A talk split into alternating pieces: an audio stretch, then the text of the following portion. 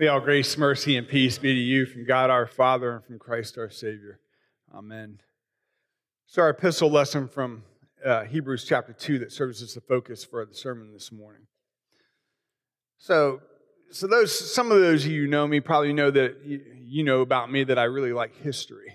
I was a history minor in college, and I, I try, try to uh, study as much as I can. Well, not that long ago, I've, I've got a, a counterpart at work who really likes history, and during lunchtime, sometimes we'll talk about uh, different eras in history. And so we were having this conversation. We were talking about historical ages, and you know, like the Ice Age and the Bronze Age and the Iron Age and the Industrial Age and the Age of Enlightenment and so forth. And and I got to thinking, I wonder what history will say about the period we live in now.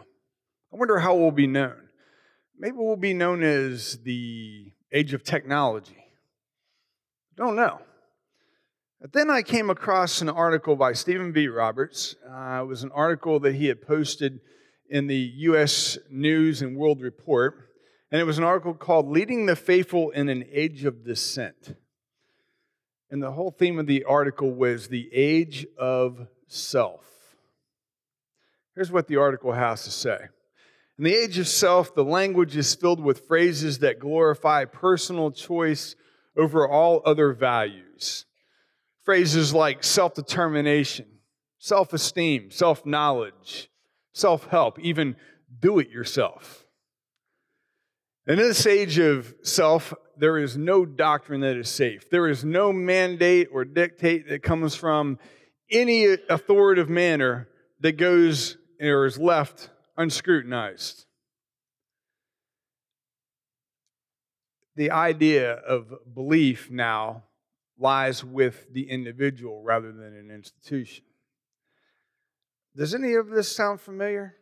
This whole idea, this whole message of do it yourself, work hard, give it a little bit of elbow grease, and good things will happen.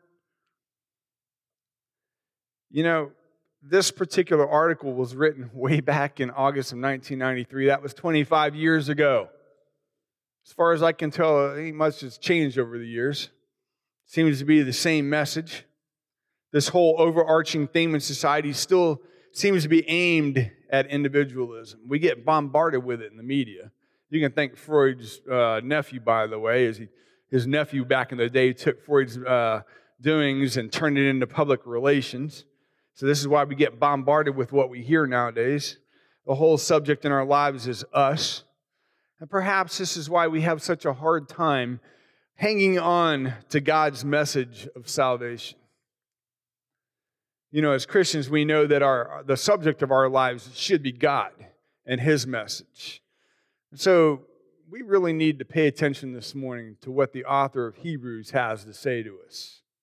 The author of Hebrews admonishes in chapter 2 that we must pay much closer attention to what we have heard, lest we drift away from it. Now, there are some people in this world, some people in society who are what I call a la carte Christians. Right? They open up the Bible and they start picking out things that they want that apply to Him without looking at it in the greater context of the overarching narrative of God. And so some people will look at that verse and go, oh, I am paying attention to the message. But what message are they paying attention to? Is it God's message or the message of society? It's really interesting uh, how people treat God's message and God's word and the neglect that we show to it. However, the subject of what the author of Hebrews is telling us that we have heard is definitely different than the subject that we have heard and continue to hear that's presented to us by society. The subject at hand today is salvation. It's a message given to us in and through God's word, Christ Jesus. Hebrews 2 2 to 4 says, For since the message declared by angels proved to be reliable, and every transgression or disobedience received a just uh, uh, retribution, how shall we escape if we neglect such a great salvation? It was declared first by the Lord, and it was attested to us by those who heard, while God also bore witnesses by signs and wonders and various miracles and gifts of the Holy Spirit distributed according to his will. First off, why is it that when we're presented with truth and facts and with reliable information, we turn a blind eye to it sometimes? Why is it we neglect it, throw it off, like we don't want to be presented with it or we're afraid of it? You ever done that? Neglected the fact, the truth? Reminds me of another story that I read a while back in uh, U.S. News and World Report. It was about Chicago, of all places.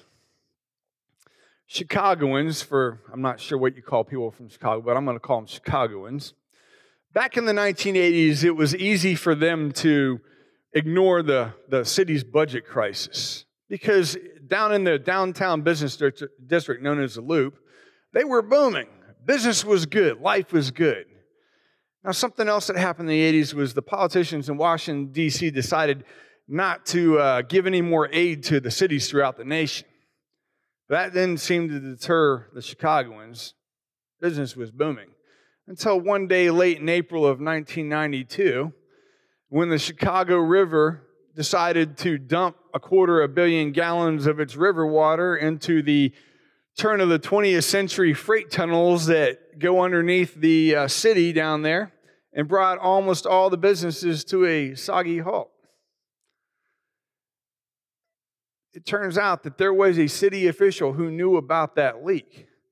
But rather than spending the $50,000 that they needed to spend to make the fix, they decided to act on behalf of a cash strapped government and ignore the problem. The damage would reach close to a billion dollars. Neglect, my friends, can be that disastrous. Secondly, how many times does something have to be shown to us before we get it through our thick heads that we needed to pay attention to it? Look at this, look at these verses again, two to four. The message was declared by the angels and proven reliable. God's message. It was declared first by the Lord. It was attested to us by those who heard, and God Himself bore witness to it showing through the signs and the wonders and the various miracles and the gifts that by the Holy Spirit distributed according to his will. Multiple ways, multiple opportunities, the same message, and yet God's message is neglected. Just how important is God's message, people? It's important enough that he doesn't, first of all, give up in presenting it. It's important enough, we're important enough to him, that he won't let it go. And consider this if the message was given by the angels to, to the Jews, right? It's given by the angels to Moses, the law, and the, and, and the Pharisees and the leaders and all the people of the Jews were following this. Then shouldn't we as Christians be bound to pay attention to God's message as well? The message given to us by Jesus? Just saying. It's the fervor for that message that I think that sometimes we lack. And since we're on the subject of salvation, who exactly is subjected to salvation? Not the angels, but as human beings. We are the subject of God's love and affection and desire to be reconciled with Him, to have His eternal life with Him. I love the way that the author of Hebrews says almost absentmindedly, it's been testified somewhere, and then he spouts off word for word Psalm 8. What is man that you're mindful of him, or the Son of Man that you care for him? You made him for a while lower than the angels. You crowned him with glory and honor, putting everything in subjection under his feet. It's this part of Psalm 8, highlighted right here in Hebrews 2, that shows a contrast between the insignificance of man and just how significant man is to God. Think about that for a moment just how insignificant man is and just how significant man is to God. That might seem contradictory, but there's a lot there. All right? Think of it this way. If man starts getting inflated egos and starts thinking that, that all the gifts that, that we have are ours alone, and we start playing God ourselves or thinking we don't need God in our lives, and we're nothing more than a tiny little speck of nothing in the grand scheme of things you know, Ann Landers. Y'all know who Ann Landers is, right? She had a great quote one time. She said, You know, at the age of 20, we worry about what other people think about us. By the age of 40, we don't really care what anybody thinks about us. But by the time we're 60, we find out that nobody's been thinking about us all along. Here it is, folks. In the grand scheme of things, we're really not as important as we think we are, at least when it comes to self greatness. But when we pay attention to God's message, we recognize not only how small we are compared to God, but we also discover the depth of His love and begin to realize just how significant we are to Him. David knew this as he attested in Psalm 8. King David speaks about how God gave man dominion over the earth and all the creatures. God thinks highly enough of his people that he gives us dominion over things.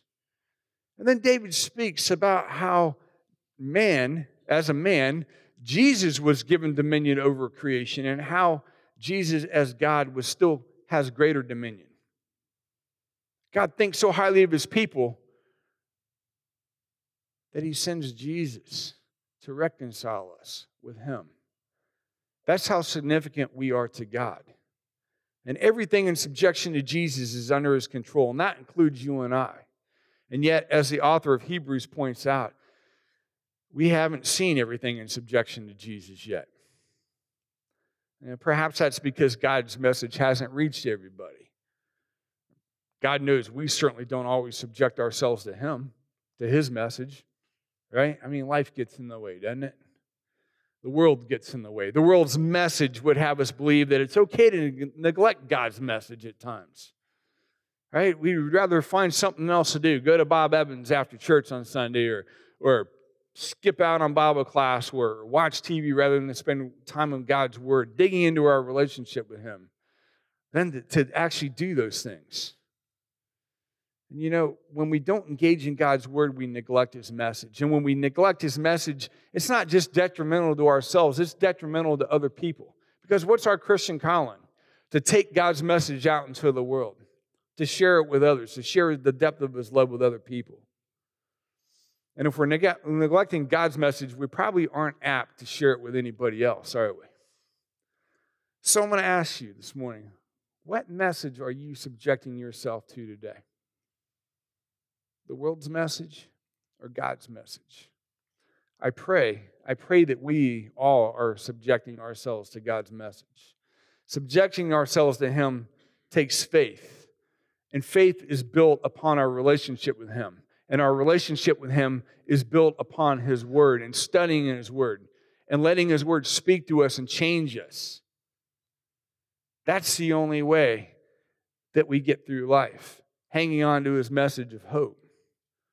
And you know, God still persists today, making His message available to us in His Word and in His sacraments a message of hope and love, of grace and of mercy, message of salvation brought to us when Jesus gave up his divine powers and subjected himself to God's will, tasting death for all creation, overcoming Satan, and rising again in all of his glory.